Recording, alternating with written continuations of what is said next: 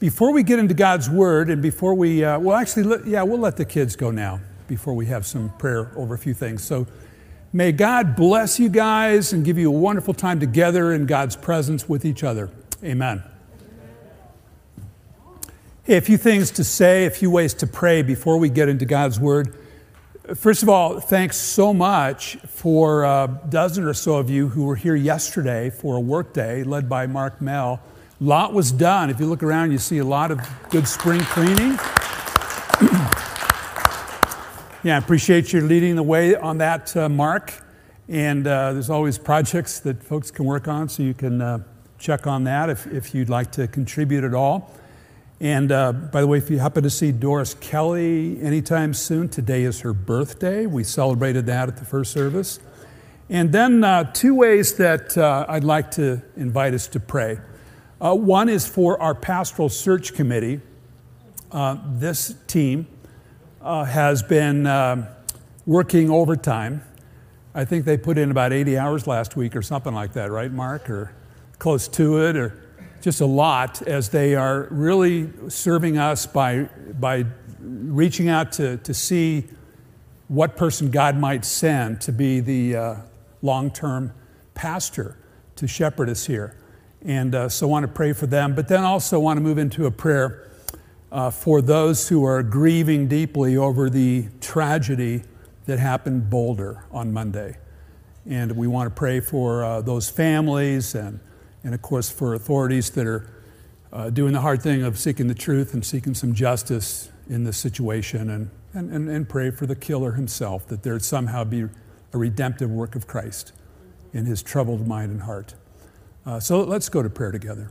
And uh, let's lift up right now the pastoral uh, search team led by Taylor and Jared and Debbie and Mark and Tom and Jennifer. Lord, we thank you for these brothers and sisters. We thank you for their commitment to um, putting in a lot of hours and, and to uh, help us find who might be alongside us as a servant leader, shepherd in the days and years ahead. Uh, Lord, we ask that uh, as they meet, as they deliberate, that they have a filling with your Spirit, to have discernment from you. We pray that there'd be both honesty and unity together. We pray, Lord, that um, you give them perseverance. It's a lot of work. And, and we do ask that you also uh, draw close and bless uh, those pastors who are in dialogue. Whether or not they come here, we ask that you would lead them in their lives to where they can best serve you. And we, of course, pray that in your time, you would lead one to be with us here. Uh, give us patience, but we also ask that uh, soon we can welcome a new pastor. Uh, Lord, and then we, we think of what happened last Monday, and our hearts are broken. And we do lift up, especially those families and close friends of the ten people uh, who were murdered uh, so suddenly and tragically. Uh, Lord, we lift up Officer Talley and his family. We lift up the families of, of Ricky, Kevin, Lynn, Denny, Terry, Trelona, Jody, Nevin, and Suzanne. Perhaps strangers to us, but not to you. Oh, please draw close with your comfort for those families, and may this be a time when, when others point them to you if they don't already know you. And we do pray that there'd be the manifestation of whatever truth and justice is needed here, and we We do ask that, um, Lord, you'd be draw close to the, the family of this young man. Whatever his motives were, we, we, we ask that you'd be at work to, to comfort the family and to uh, speak into his troubled mind. And uh, he'll undoubtedly, Lord, pay the consequences of this murderous act, but we also ask that in that, you would make yourself known to him.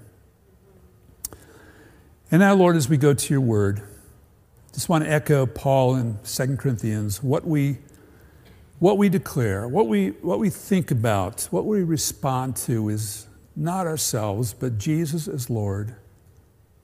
And for our part, we're servants for Jesus' sake. And we open ourselves to the very light that created the world, that redeems us. And we thank you, Lord, that we have this, as Paul says, treasure. And, and Lord, at least in this guy right here, me, it's in a jar of clay. But the treasure's in the jars of clay to show that the all-surpassing power belongs not to us, but to you. And I ask now that as we look into your word, there, there'd be the power and the truth of your Spirit coming to each of us where we most need it from you. And if it comes through me or in spite of me, would you speak? And these things we pray, Lord Jesus Christ. Amen. Amen. John chapter twelve. Would you find that in a Bible? Nathan read uh, just a little bit from that at the very beginning of our gathering, but uh, we'll look at it again. Uh, and, and of course, it's the famous passage on this Palm Sunday of a big crowd that's all excited. They're all hyped up. They're expectant about the future. And uh, when I think about crowds like that, I often think of one that I was in along with my family. On this date, October first, two thousand seven. Anybody know what was happening in Denver that particular night?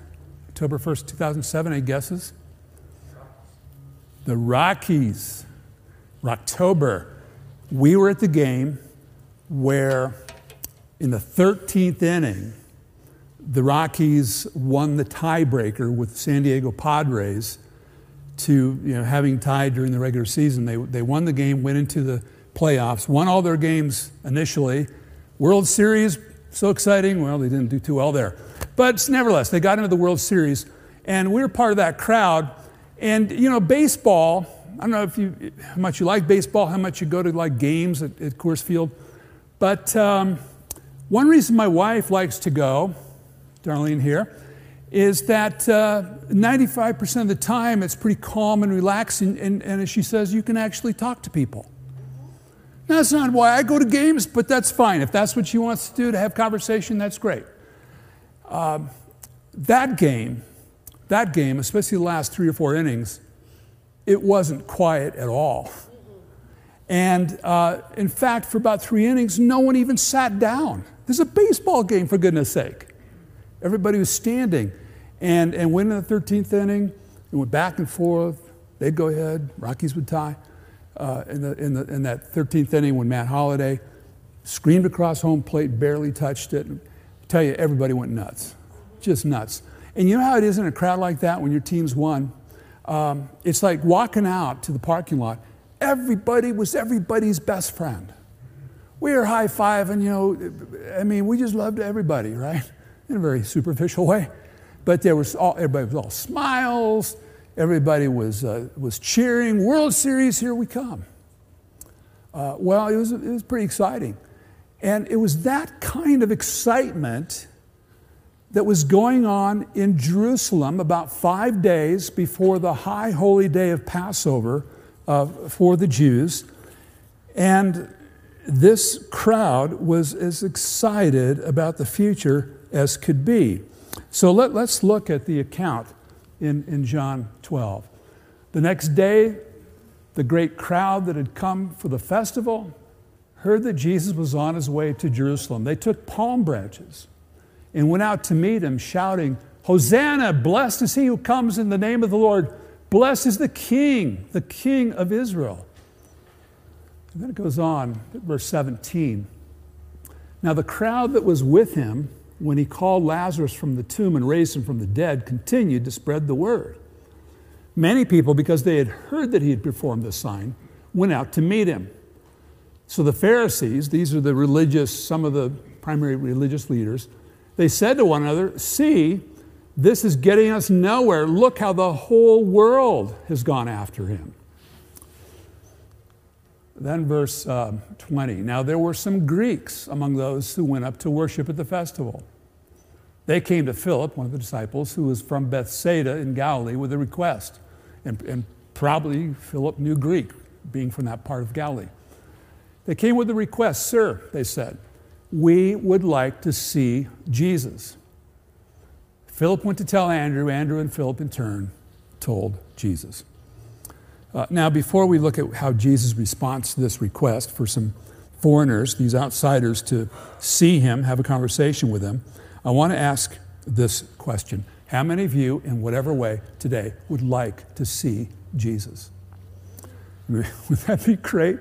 Man, kick me out, let him be up here, right? Well, he is with us, of course. One day we will see him if we've come to trust him as Savior and Lord.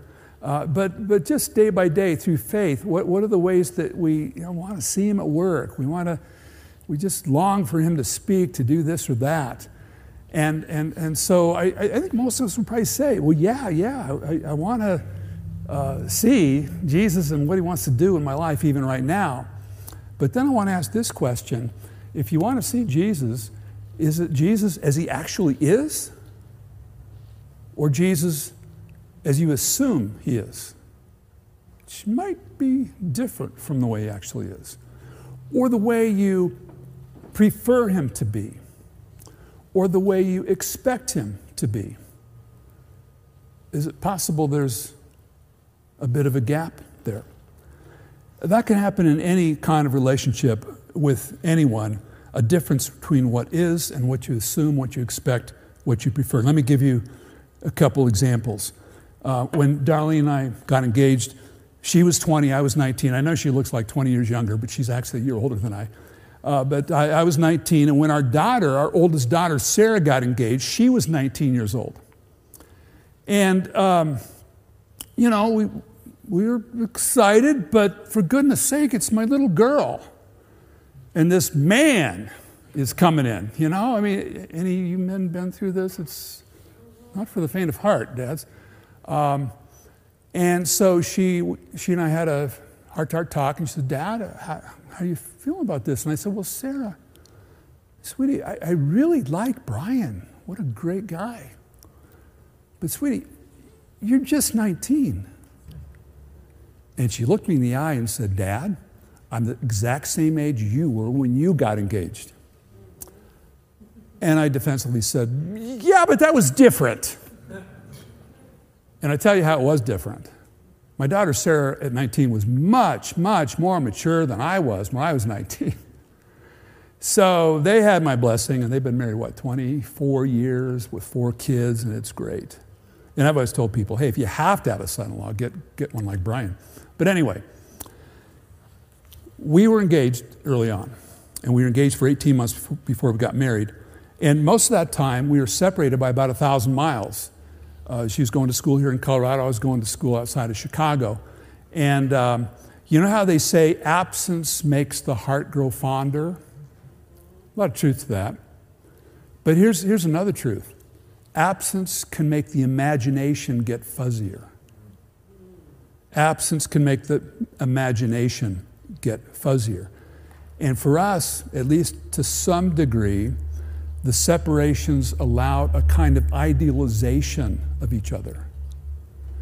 And, uh, you know, this is before before uh, cell phones and, and before email and Zoom call. That was just in science fiction, you know.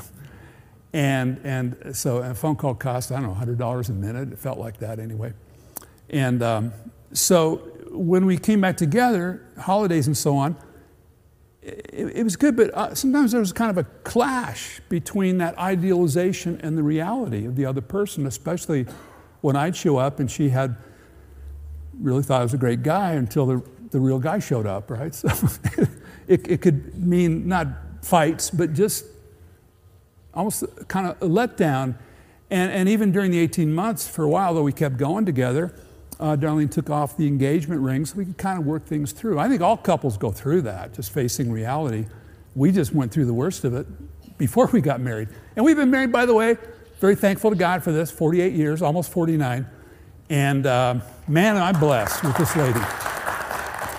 But uh, see, any marriage, any close relationship can, can have this kind of um, gap between reality and assumptions. You know, I've done one hundred fifty weddings or something like that, and um, most recently these two right over here. And uh, one thing I always want to do is some premarital counseling, especially for younger couples that may not be fully aware of what they're getting into. And um, here, here's a, one example. There was this, uh, this, this woman, the bride-to-be, and we're just talking about down-to-earth stuff, and she said, talking about household stuff, and I, she said, in my family, she said, my dad was always the one who took out the trash. And the guy said, well, in my family, it was my mom who always took out the crap, trash. Now, do you see where this is headed? Nobody's going to take out the trash in those traditions. They're, they're clashing. They had some things to work out. And that's there's a, a clash between these different images, expectations. It happens with churches. It happens with God's family of Christ followers. Um, if you've been around a while, you know one of my favorite, kind of a, like a spiritual hero, is Dietrich Bonhoeffer, the great German um, church leader, theologian, who participated in the, in the resistance against Adolf Hitler in the thirties and forties, was hanged at the age of thirty-nine because of that. But in the nineteen thirties, Bonhoeffer had formed an illegal school for pastors. And in that context, he didn't want it just to be an academic school, but to be a community of the body of Christ. And he wrote, I think, one of the most brilliant Christian books I've ever encountered, called Life Together, just a slim little book. I read it frequently to remind myself what it is that we practice the one another's. Well, here's a profound thing that Bonhoeffer says in this book. He says, Christian community is destroyed by visionary wish dreams, where we inject ideal pictures of what fellowship should be versus participating in the realities of what God has actually given and what He is creating. Does that make sense? Christian community is destroyed by visionary wish dreams where we have these ideal pictures and we pursue that instead of this is what God has given. These are the people God has put together. Um, you may not like somebody all that much. You may think things should be better at this or that church, and you want to pursue God's best. But we have to live in the reality now of what God has given. People made in God's image whom He loves deeply. But you see where we don't want to get stuck in our own assumptions, our own ideals, our own projections, our own preferences. But what is God given? What does He want? Well, this is what's happened. This, this can happen with God. This can happen with Jesus. It's, um, it's what was happening that first Palm Sunday. Uh, what, what are people assuming about Jesus? What, what are they expecting? What are they preferring? Well, they have been under military oppression by the occupying Romans. And in addition to that, they're under degrees of oppression from the Jewish religious leaders who lay down law after law after law. They themselves may not practice it, but they impose this on the people. And so this man, he's raised somebody from the dead, among other things. And when he's coming back into town in Jerusalem, they can't get more excited. They say, finally, God is sending a new king, an heir of King David. The happy days are here again. Somebody's coming to deliver us from this oppression. In fact, you know, the whole thing with the palm branches. You know why the palm branches? They were an, a nationalistic symbol of a deliverance of the Jews that took place two hundred years prior when a guy named Judas Maccabeus overcame the Syrian tyrant Antiochus. And when he, it was an amazing, almost miraculous victory. And when he came back into Jerusalem to, to uh, cleanse the defiled temple, um, they, wove, they, they waved palms to welcome this liberator. And to this day, Jews still celebrate that victory of Judas Maccabeus in what we call Hanukkah, you know, celebrated every December. Well, something really big seems to be stirring in Jerusalem as Jesus comes in. Uh, he's got the oppressed crowds excited uh, about the help they may get. He's got the Jewish leaders stressed about the authority they may lose. He's got these visiting Greeks, kind of religious pilgrims that are kind of looking around for different forms of truth. He's got them really curious about this rabbi. You know, last week we spent time in First Corinthians one, a really profound description of what the cross is about. And, and there the Apostle Paul generalizes about um, people of his day, how, how Jews tend to want power. They, they want to see things done, and Greeks seek wisdom. And that's a brilliant description because things haven't changed much as we look at, at, at us human beings. Most of us want some kind of power. We want some kind of control in our lives, as we talked about last week. We all want some truth. We want some wisdom. We want some answers. We want some knowledge. And naturally, we, we look for God. I mean, what kind of power can you give me? What kind of knowledge can you give me? Here's the problem. God's not there to be our servant. He's not a vendor. It's not like, here I am, what do you want? Well, I'd like a little dose of control in my life. Thank you very much. Here's some answers to a bunch of questions I have. And God says, sure enough, here you go. And, and then we take the answers or the power and run the other way. That, that, that, that's not what God is. That's not why Jesus came. And this is why Jesus has some things to say to this request for people to see him. So go to uh, verse twenty-three. We'll get back into the text here. Jesus replied, the hour is come for the Son of Man to be glorified. Now that sounds good. Now's the time for the Messiah to really get on the throne and take charge. But then it gets strange. Very truly, I tell you, unless a kernel of wheat falls to the ground and dies, it remains only a single seed. But if it dies, it produces many seeds. And here's a hard saying. Those who love their life will lose it, while those who hate their life, in a relative sense compared to him, who hate their life in this world, will keep it for eternal life. And then jump down to verse thirty-one. I think this is one of the most important passages in the Bible. Jesus says, now, now is the time for judgment on this world. Now, the prince of this world will be driven out. And I, when I am lifted up from the earth, will draw all people to myself. The Apostle John says that Jesus said this to show the kind of death he was going to die. The kind of death he was going to die. Now, in a way, that's sort of simply anticipating what the Romans are about to do to him. Described this last week, but you know it. Stake his hands and feet to these wooden beams, and then raise up this torture device called a cross, that this dying man would be a spectacle to those around. The, the Romans crucified thousands and thousands of people. It was basically a way to say, a way to give a warning, you cross us and you'll land on a cross. Behave. That was about to happen to Jesus within five days. But even more, the kind of death Jesus was going to die, this is even more a description of why, of why Jesus was going to die, what he was going to do for the Jewish crowds, for the Greek seekers and the whole world. He's saying, I'm going to do something when I'm lifted up. I'm going to do something that's deeper and bigger than what you merely want or expect. I am not here, he's basically saying, to give you a few add-ons to your life, to give you a bit of help, to, to help you feel better, pay the bills, get a lot done, whatever.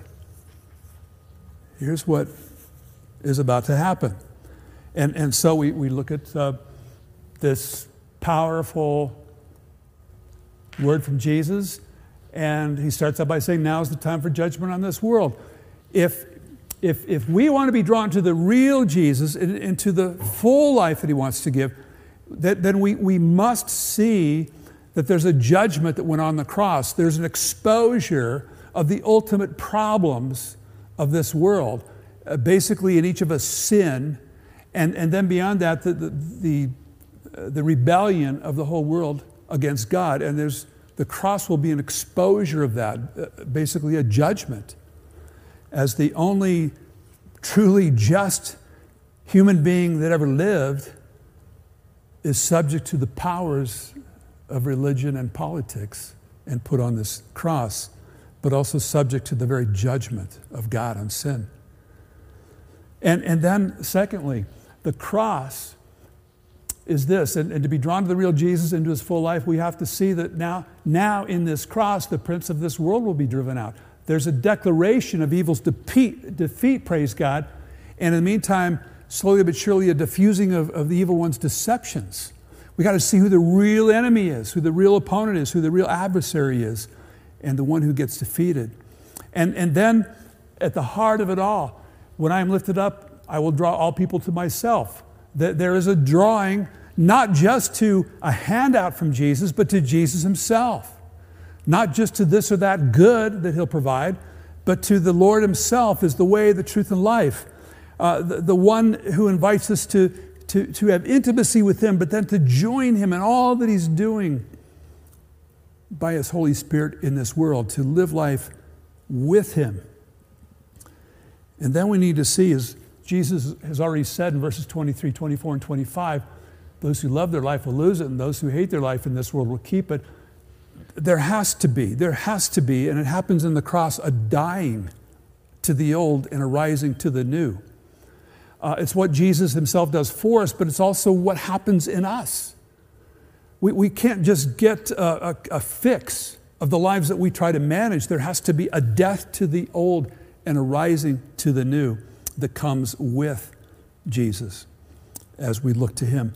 And then, then finally, let me mention what Jesus then culminates this conversation in verse thirty-six by saying, put your trust in the light while you have the light so that you may become children of light. And the light is him.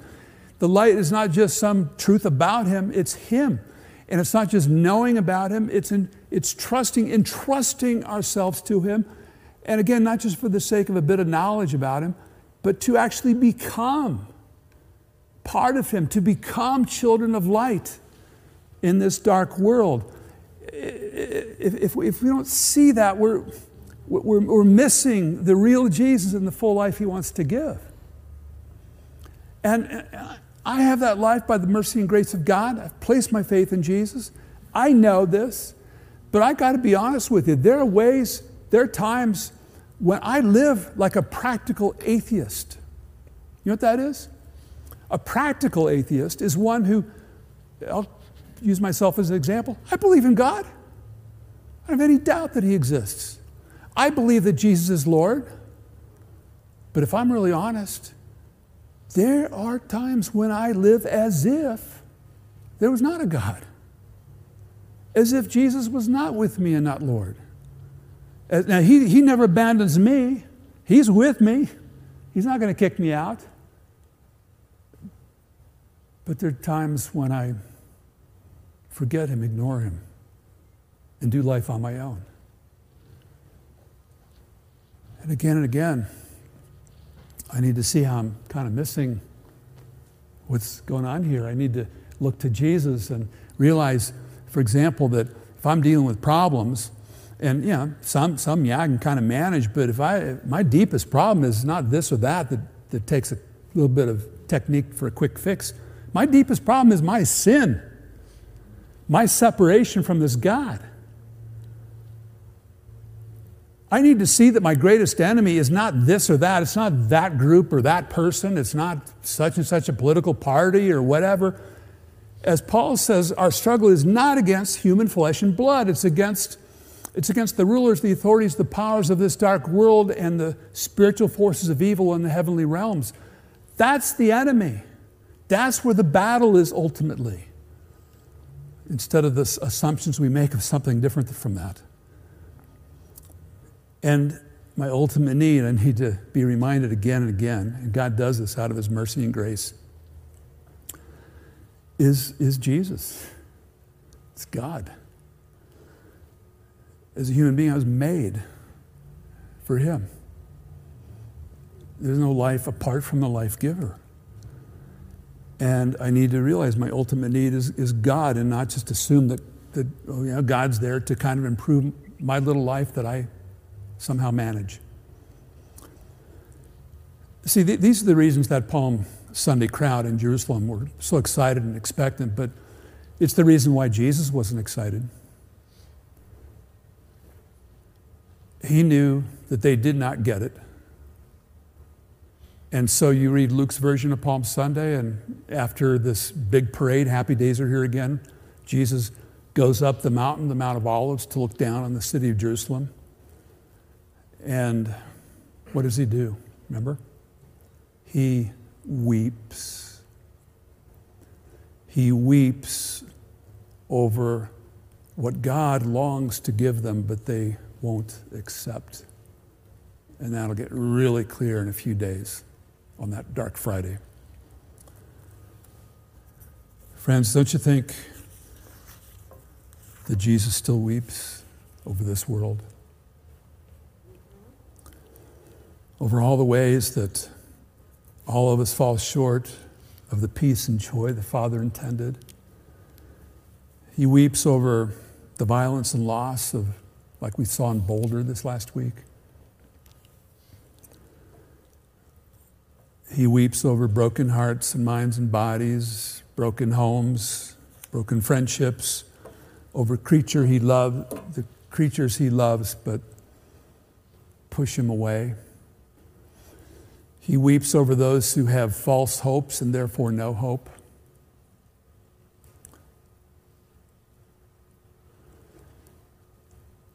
Yeah, the hyped-up Jerusalem crowds and those outsider Greeks wanting to see Jesus, they, they really didn't get who he really was, but I tell you what they did have. They had a longing.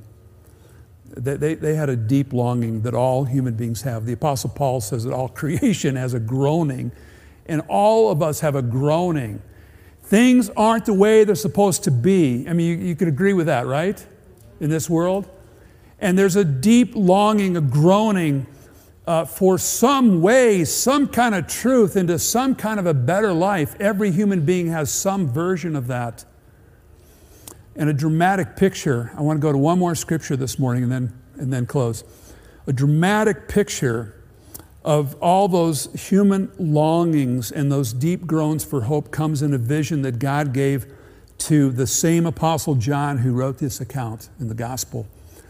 And the Roman Empire has pushed him into a lonely exile on the island of Patmos. And um, uh, he's writing what God gives him to especially seven clusters of Christ followers on the mainland of what we now call Turkey. And uh, basically what John gets is a series of visions. Above all visions, not so much of this or that will happen, but visions of Jesus. And that's needed by these Christ followers. Most of them under persecution, but some who are not, uh, probably kind of like a lot of American Christians, they're, they're drifting in complacency. They need these visions of Christ. And, and so a central vision that John gets is in chapter five of Revelation is he's shown the very throne of heaven, and this is what he sees. I then saw in the right hand of him who sat on the throne a scroll, a scroll with writing on both sides and sealed with seven seals. And I saw a mighty angel proclaiming in a loud voice, "Who is worthy to break the seals and open the scroll?" But no one, no one in heaven or on earth or under the earth could open the scroll or even look inside it. I wept and wept because no one was found who was worthy to open the scroll or look inside. Let me just pause and say, those are the tears, that is the weeping of the whole human race, and in some ways every single one of us, uh, weeping that sometimes it seems like the scroll of history has no positive outcome. The stories of our lives are going nowhere. It's sealed shut, and no one seems to know where it's going, and no one seems to make any difference in where it's going. And so we weep.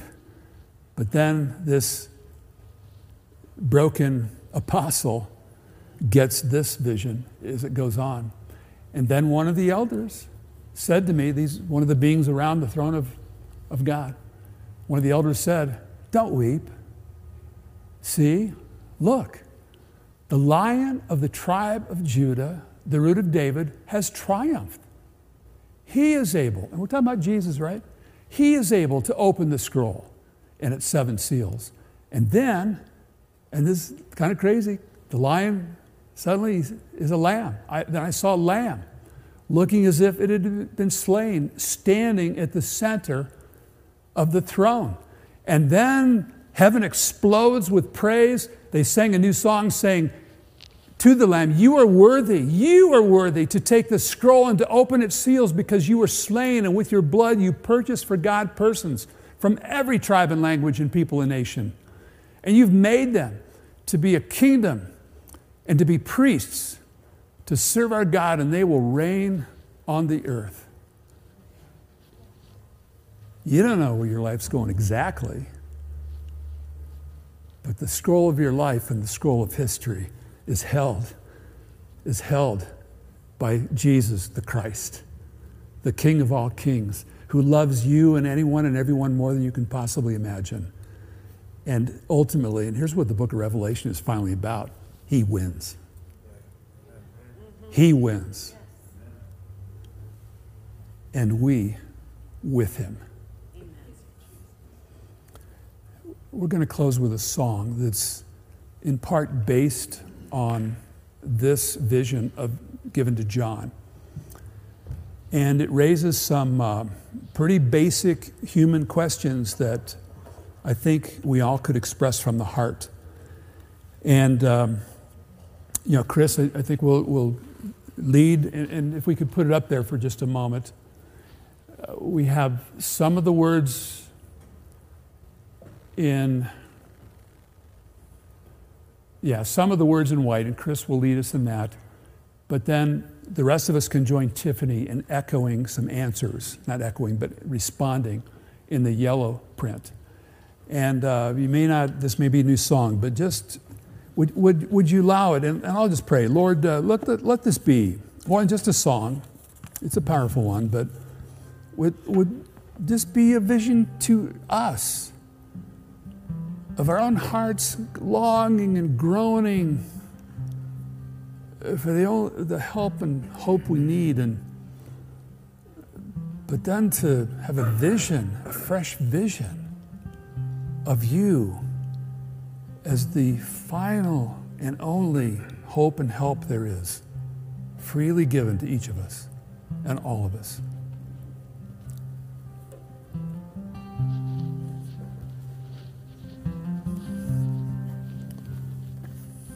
You feel the world is broken, you too. Do you feel the shadows deepen, you too. But do you know that all the dark won't stop the light from getting through, we too. Do you wish that you could see it all made new?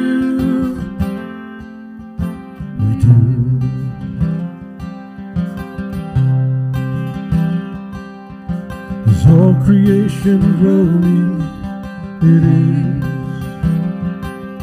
There's a new creation coming, it is. It's the glory of the Lord to be, the light within our midst, it is. Is it good that we remind ourselves of this?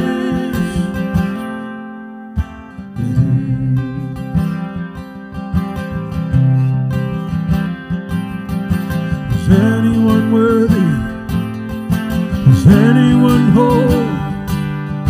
Is anyone able to break the seals and open the scroll? The Lion of Judah, who conquered the grave, he is saving through the Lamb who died to ransom the slave. Is he worthy? Is he worthy? All blessing and honor and glory, is he worthy of this? He is.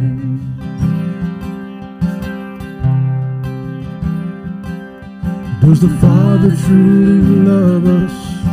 He does. Is the Spirit moved on us?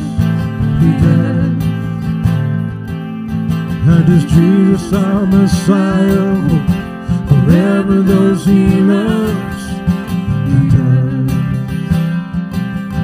does. Does our God intend to dwell again with us? He does.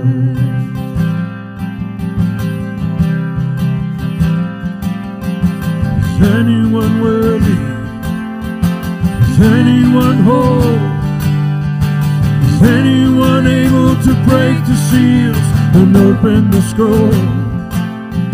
The Lion of Judah, who conquered the grave, he is David's root, the Lamb who died to ransom the slaves from every people and tribe, every nation and tongue. He has made us a kingdom and priest to God, to reign with the Son. Is he worthy? Is he worthy? All the blessing and honor and glory. Is he worthy? Is he worthy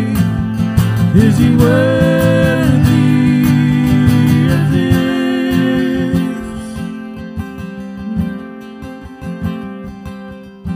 He is.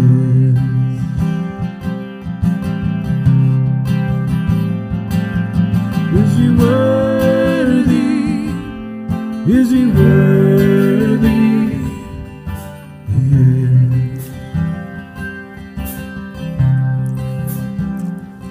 All praise be to you, our living Lord Jesus Christ, and with you to the Father and to the Holy Spirit.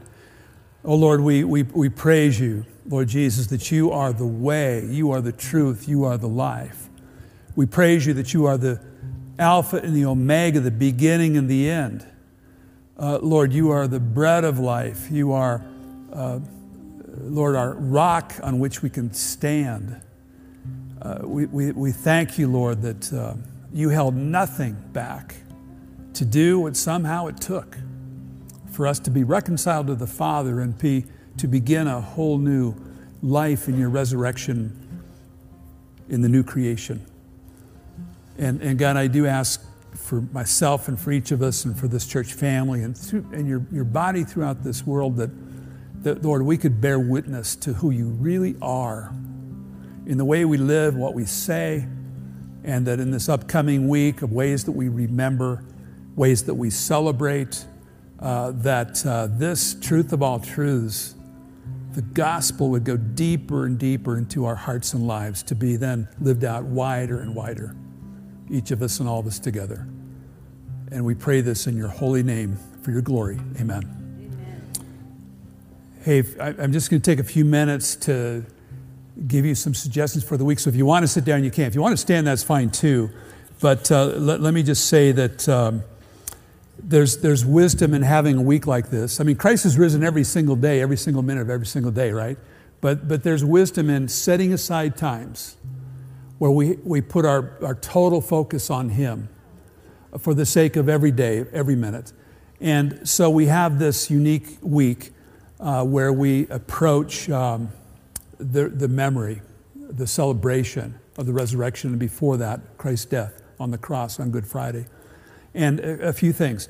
Encourage you to, to grab, if you, I think you were handed one as you went in, came in, this, this little um, guide called A Week with Jesus. And it's really two things. One is a guide that, that very simply walk you through the story of Jesus going to the cross and then, of course, the resurrection. And so there's a chapter or so you could read, ponder, and pray through each day, starting tomorrow through next Sunday. And then please, please, would you um, take the time to, to be praying for the ways that we bear witness to the risen Christ, especially next Sunday, that it wouldn't just be a holiday, but be a, a, a time when through our gathering, uh, Christ reveals himself uh, to especially people who as yet do not know him. And, and we very well could have people uh, with us who have that need. And so this just guides you into some particular prayers. And, and then just some uh, suggestions for some hospitality next Sunday as we gather at uh, nine o'clock or ten thirty for Easter, uh, our Easter re- resurrection celebration. And uh, for that, uh, on your seat, there's some invitation cards that, uh, and we have plenty in the back. You could take a hundred or, well, I don't know if we have that many, but take some and, and uh, pass them along to some neighbors and, and friends and just invite them to join you. Notice there's a special time for the kids between the services. And and and then uh, about a dozen of you have responded to our invitation to tell your mini story. I want to do this during the service, to share some stories of before and after Christ.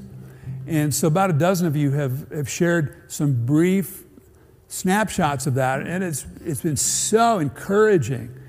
I, I just want next week to be not just, say, teaching, but to be uh, tangible stories of testimonies of what God has done through Christ. And so uh, we have about a dozen, but if any of you would like to add your stories, you can do that on the connection card in front of you. You can do it through an email to somebody on the staff. You can do it on a little survey we've sent out a couple of times. Just kind of a before Christ, a sentence or so or more.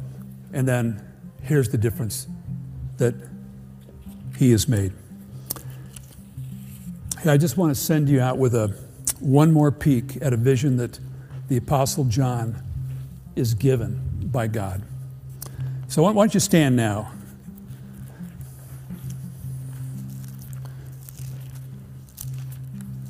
From Revelation chapter seven.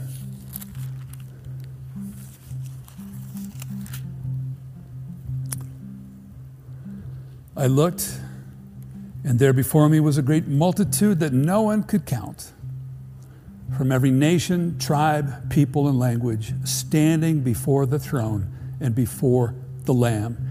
They were wearing white robes and were holding palm branches in their hands.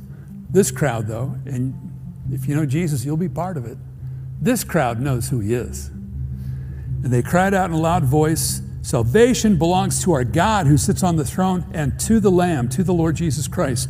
And then they're given this promise, and you're given this promise, I'm given this promise, for the Lamb at the center of the throne will be your shepherd. He will lead you to springs of living water, and God will wipe away every tear from their eyes. Is that good news or what? Yeah. Go in that promise, go in his presence, in his peace. Amen.